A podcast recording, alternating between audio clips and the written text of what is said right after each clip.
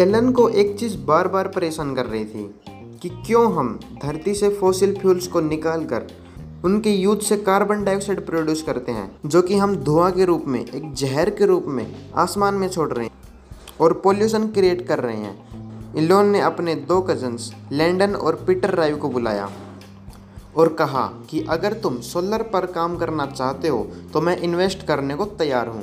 Company तुम्हारी होगी, लेकिन चेयरमैन मैं बनूँगा। और दोनों कजन्स ने इलोन मस्क का ये प्रपोजल एक्सेप्ट कर लिया और इस तरह सोलर सिटी का जन्म हुआ। इलोन मस्क ने कहा कि तुम्हें बाकी लोगों से 10 परसेंट अच्छी क्वालिटी के सोलर पैनल बनानी है और अगर तुम ऐसा कर देते हो तो वर्ल्ड में सोलर पैनल में नंबर वन बन जाओगे और एग्जैक्टली ऐसा ही हुआ। सोलर सिटी यूएस में बेस्ट सोलर पैनल प्रोवाइडर बन गया।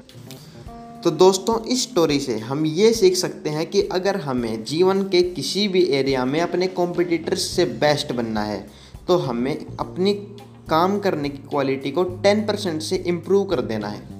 दैट्स इट तो गाइज़ आई होप आपको ये पॉडकास्ट अच्छा लगा होगा और ऐसे ही और पॉडकास्ट के लिए आप मुझे फॉलो कर सकते हो। और आपको ये पॉडकास्ट कैसा लगा, ये बताने के लिए आप मुझे इंस्टाग्राम हैंडल पर मैसेज कर सकते हो। मेरी इंस्टाग्राम आईडी है R I T I K K U M A R T A L K S चलो दोस्तों, तब तक के लिए बाय बाय टेक केयर